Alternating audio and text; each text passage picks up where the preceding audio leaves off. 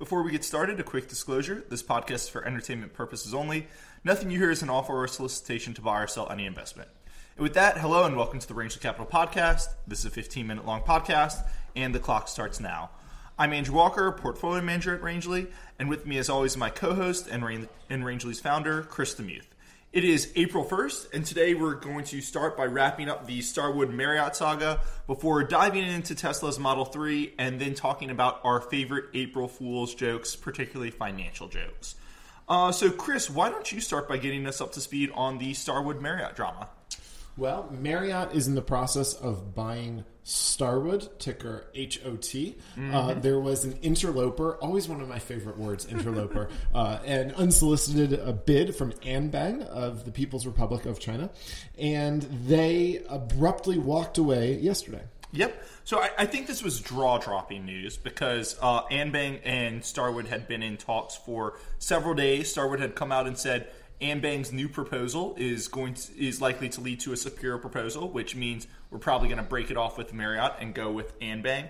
And all of a sudden, if uh, the news reports are to believe, Anbang just sent Starwood an email. They went dark for 40 hours and just sent Starwood an email and said, hey guys, we're walking away. Thanks for playing. See you later. And now Starwood's back with Marriott. This this is a good example of the phenomenon. I think it's true with relationships, definitely in M and A, that if you don't quite know what's going on, it's very bad. Mm-hmm. Uh, that specificity means health in deals, and uh, uh, an analogy I've used for this in the past, but suffice to say, if you don't know what's going on, it's probably not something good. Having dated a few girls in my time, I can say like when you when you send a message or two and you don't get a response back, it's always a bad thing, and the same applies applies to the th- same thing applies to multi-billion dollar hotel mergers. It's apparently. not a lack of data that is data.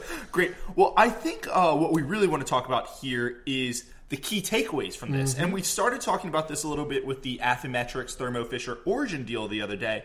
But the key thing is people are really going to be pushing back on Chinese mergers, Chinese buyers. In Affymetrix case with Origin, they said, "Hey Origin, all your money's coming from Chinese backers. That's great, but we're a 1.5 billion dollar company.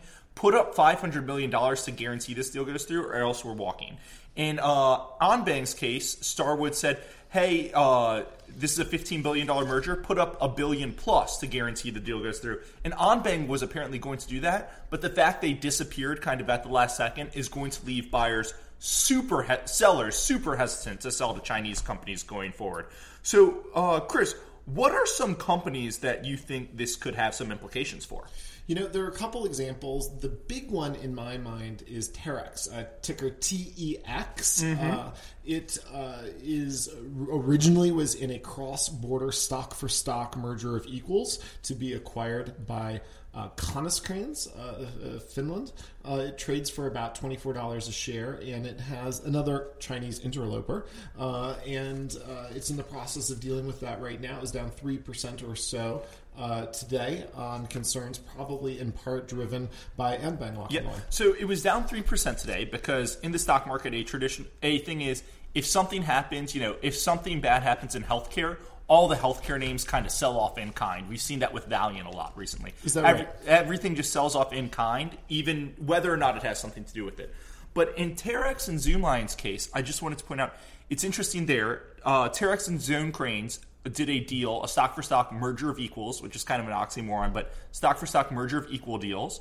And at the time, Terex's shares were valued at $30 per share. And over the past six months or so, equity markets had been weak, volatile, especially uh, kind of cyclical stocks really sold off. So Zoomlion came in with a huge premium to where Terex's shares were trading at. But if you looked, the Zoomlion offered thirty dollars per share, which is kind of what Terex was trading at to begin with mm-hmm. before every all the shares sold off. And that's very much what happened with Starwood Marriott. Mm-hmm. Starwood Marriott, the deal was originally about seventy five per share. Marriott shares sold off, so Starwood shares sold off and uh, had come in and said, "Hey, we'll we'll pay seventy six in cash." You know, I don't know if we've ever had on our podcast one of the warning labels, so I'll just call it BS to mm-hmm. be careful here. But mergers of equals it's a. I was gonna say the same thing. It is BS, and you're probably going to be lied to more if that's what they're starting with. Uh, but in this case, uh, what's interesting is you know the original deal was kind of blah, a merger of equals. It's usually a I want stuff, but I don't want to have to pay. I don't want to it. pay a premium. so, no give premium. things, Yeah. and I'm going to give you these nice words instead of money. Um, I've always been partial to money, but other people like the nice words. Uh, it was kind of uh, very approximately and kind of a nine x, nine times uh, deal. Nine times uh, multiple, Nine yeah. times multiple. Um, but by the time, since it's stock for stock, uh, you know, a few bucks uh, down later, it was only paying six times. Mm-hmm. So that when uh, so when the Chinese interloper came in at 9.6 times and then bumped Mm-hmm. it to 9.7, wouldn't have been worth the bother originally, but after it got pasted, it gave them some Yep, space yep. to uh, walk in. Exactly. The only other thing I'll say on mergers of equals is their history as a whole is horrible. Either you say it's a merger of equals and then you come in and you fire everyone on the other side, Mm-hmm. or if you don't, the merger goes horribly because there are no synergies, there's no cost cutting, no one knows who's the boss and who they should report to.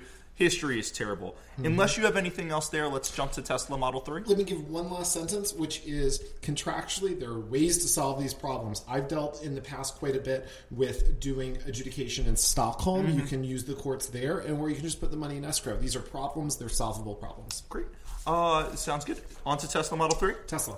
Okay, so uh, I'll start and you jump in whenever you want. Uh, Elon Musk announced the Model 3 last night. Uh, it looks incredible. I, you know, it's completely futuristic. It's, it's amazing. Uh, in the past 24 hours, they've taken about 180,000 pre-orders for the vehicle. And to put that in perspective, Infiniti sold 134,000 vehicles in all of the U.S. in 2015. So 180,000 is huge. Uh, the average pre-order price so far has been about forty-two thousand dollars once you include all the uh, upsells and everything. So th- that's about seven and a half billion dollars in revenue in 24 hours. And a pre-order requires about a one thousand dollar deposit. So Chris, we've got a lot of stuff we can talk about here. We can go talk about uh, Tesla versus the dealers in New Jersey, or we can talk about uh, Arbine pre-orders. Which would you like to talk about? I, I, I'm from Connecticut, so I kind of uh, look down on New Jersey, um, uh, and I think this is a good opportunity to uh, discuss why one should do so. Okay, great. So we've talked a little bit before about ridiculous licensing requirements on this podcast. Uh, we talked about having to have you know people who cut hair licensed and everything, and how it's basically just a form of boosting economic rents for uh, for the entrenched parties. Well, in 48 states, it's illegal for a manufacturer to sell uh, automobiles direct to consumers. And economic studies say that this forced middleman adds about 6% to car prices. In New Jersey in 2014, uh, Tesla tried to sell directly to consumers, and they faced huge pushback from first car dealers and eventually the New Jersey governor, Chris Christie. And this led to uh, Elon Musk comparing local car dealers to a mafia protection mm-hmm. racket. So, I mean, why are car dealers pushing back so hard on Tesla selling directly to consumers? Well, because they can. I mean, the idea of banning your competition is one that I think most people would, would be happy doing. Uh, the, car dealers and real estate agents are the two, you know, uh, really powerful local political forces. They're just rent seekers. Uh, incidentally, skimming six six percent seems like the amount that you skim when you're skimming money from your So, customers. Chris knows I'm currently looking for an apartment in New York, and I can promise they are skinning much more than six percent from me. But it's you know five to ten seconds of Google work for you know for mid five figures every million dollars you spend is, is a little bit preposterous, um, and uh, it's just a kind of um, situation they've been able to come in, and it's so unjustifiable, which is why they have to fight with politics. Yep. Uh, and um, if uh, if politics is uh, force on behalf of envy, uh, that these guys are really uh, using a force uh, on behalf of envy against Tesla. Uh, uh, you know, uh,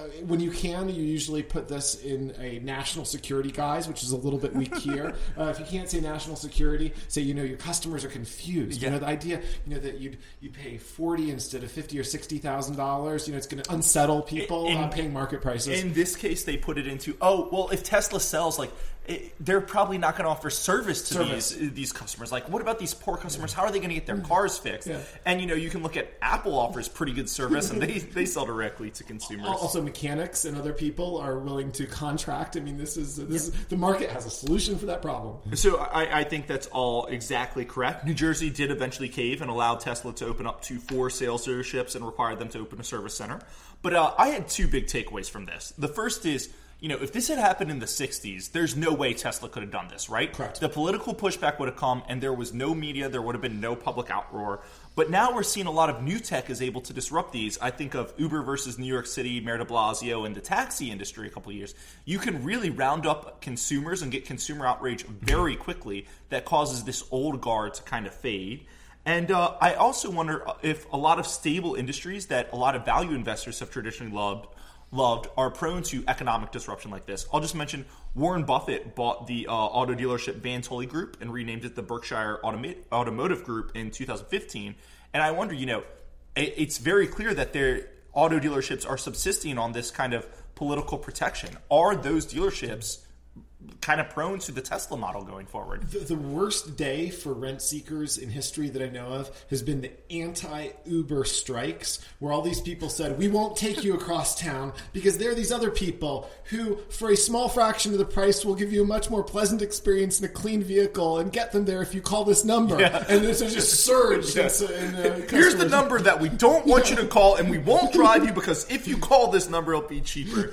Great. Uh, let's see. We I have some thoughts on investing in Tesla, but I think we want to get to our April Fool's joke. So why don't we talk investing in Tesla next time? Very good. And we'll go to our April Fool's jokes, unless you feel any feel otherwise. Uh, no, uh, I think that that uh, sounds good to me. I'm feeling like April Fools. It would have been great if we had such April Fools. We're talking Tesla valuation, but we'll do that next time. Uh, before we go to our, our, new, fa- our first five hour podcast. Before we go to our April favorite April Fool's jokes, uh, just a quick request: if you like this podcast, please be sure to follow us on iTunes, SoundCloud, or Stitcher. If you already follow us, the way to make sure we keep taping these podcasts is to rate us. It means a lot to us. So, April Fool's jokes, Chris. Uh, we've seen a ton today. I think um, my least favorite was Netflix said they were going to put out a Star Wars original series, and I was so excited. And so I thought, why don't you tell us your favorite from today? Yeah, a lot of humor is actually better than reality. Corporate humor is in this really weak situation where they have to be appropriate, and worrying about being appropriate while you're worrying about being funny doesn't work at the same Yep. time. The key to- You just have to keep going no matter what. Um, I think my second favorite that I'll mention was Open Table. I thought was quite good. Uh, Open Table Taste. You could lick your phone for the mobile app and get a flavor for the different restaurants you can order from. D- just to be clear, that was a joke. If you look at your phone, it's probably not going to taste too pleasant. What was your favorite? My, my favorite really was Google and uh, Google's uh, introducing Gmail mic drop. The joke was funny-ish. The phenomenon it created was just wildly funny, and this really says a lot about one's character. It proves actually scientifically that I'm a horrible person. I, was thought what happened it was much funnier than what they tried to do. So just Google mic drop. It was it replaced or put a button right next to send that when you press send would add a uh, a, a video of a minion dropping a mic, which is just a hilarious video. But what happened was, go ahead, you tell it. And, and, and to be clear, the feature, which I really was excited about, uh, it was the feature actually it allows you to send a response, and then you do not see any subsequent responses to what you write. because you archive it. It's That's the right. last yeah. word. It's the last word. And so this was a good joke. It was a good-ish joke, not the funniest thing in the world. The funniest thing in the world was what happened. Uh, countless people uh, had these maudlin claims of you know job interviews gone awry, been in talks for three months, and then they sent a note to HR, mic drop.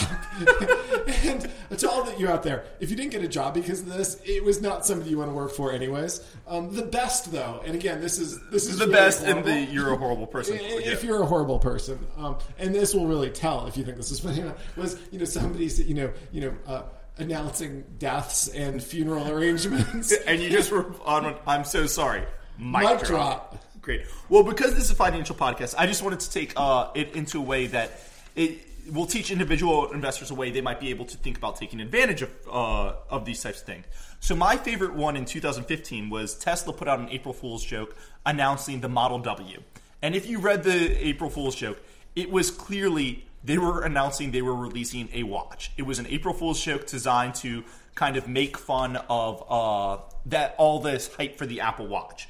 But they put the release out at 355 and computers and algos reading the release thought they were putting out a new were basically putting out the Model 3 they announced yesterday, and they sent Tesla stock up by 1%, which isn't a lot in the grand scheme of things, but it does make a difference. It went up by 1% for a minute, stayed there for a couple minutes, and fell back down to where it was once people kind of read it and got sober. Uh, only computers would believe this, and we've seen this. Ha- actually, a couple news services did believe it as well, and had to retract. But we've seen this a couple times. Uh, last year, Avon Products, a company called PTG Capital, filed an SEC disclosing that said they wanted to make a hostile bid for Avon at like hundred percent premium, and Avon stock rose by twenty percent, and then thirty minutes later, everybody realized it was a hoax and it fell. Uh, anyone who had done any work could read this. CPTG Capital was clearly a fake. They basically copied a, best, a bunch of TPG Capitals, which is a huge private equity firms, copy and pasted a bunch of their stuff and changed it to PTG. If you called their phone numbers, all their phone lines were dead. So what I wanted to say was, as an individual investor, if you can read through the headlines, a lot of times your advantage is not the headline. It's not just looking at a number. It's applying critical thinking to that and that's how you can take advantage. Maybe short Avon on a fake buyout rumor, short Tesla on a fake Model W rumor. But those types of things are really where your edge lies. Applying critical thinking, not speed, thinking through things. Uh, unlike every other market, unlike New Jersey uh, car dealers, I would like to say that this world needs human security analysts mm-hmm. and that we should probably ban, discourage, or regulate away these computers trying to take away jobs from honest arbitrageurs and hedge fund managers of the human ilk. Um, uh, I'd also say that when there are these either fraudsters or computers that are screwing it up, uh, if you can find the securities that they're trading, taking the other side of that on the way back down, uh, you get to profit. You're not breaking the law, and you're trading against a dumb computer. Exactly the point. Nobody's ever going to protest. You you made money by trading against that dark box that tries to take advantage of little illiquid uh, retail investors. Anyway, I think that's all the time we have for today. Again, if you like this podcast, be sure to follow us on iTunes, Stitcher, SoundCloud. If you already follow us, please rate us. Uh, let's hit our disclosures. Chris, I am long a little Starwood ticker HOT. I think you're along a little uh, Syngenta. Did we mention that? I'm not I'm sure. I'm, I'm, I, I, well, now we did. Um, so uh, since you just mentioned it, uh, so this is a. Oh, we were supposed to. This is a self. This is a yeah. reflexive disclosure. Now that we've disclosed Syngenta, uh, we do own it, yeah. which we otherwise hadn't mentioned. Uh, a little bit of Starwood, and I own just just a, just a smidgen, a smidgen, if I could say, a smidgen of Terex. A smidgen of Terex. All right. Well, those are our disclosures. Thanks again for taking the time to listen to us, and we will talk to you next week.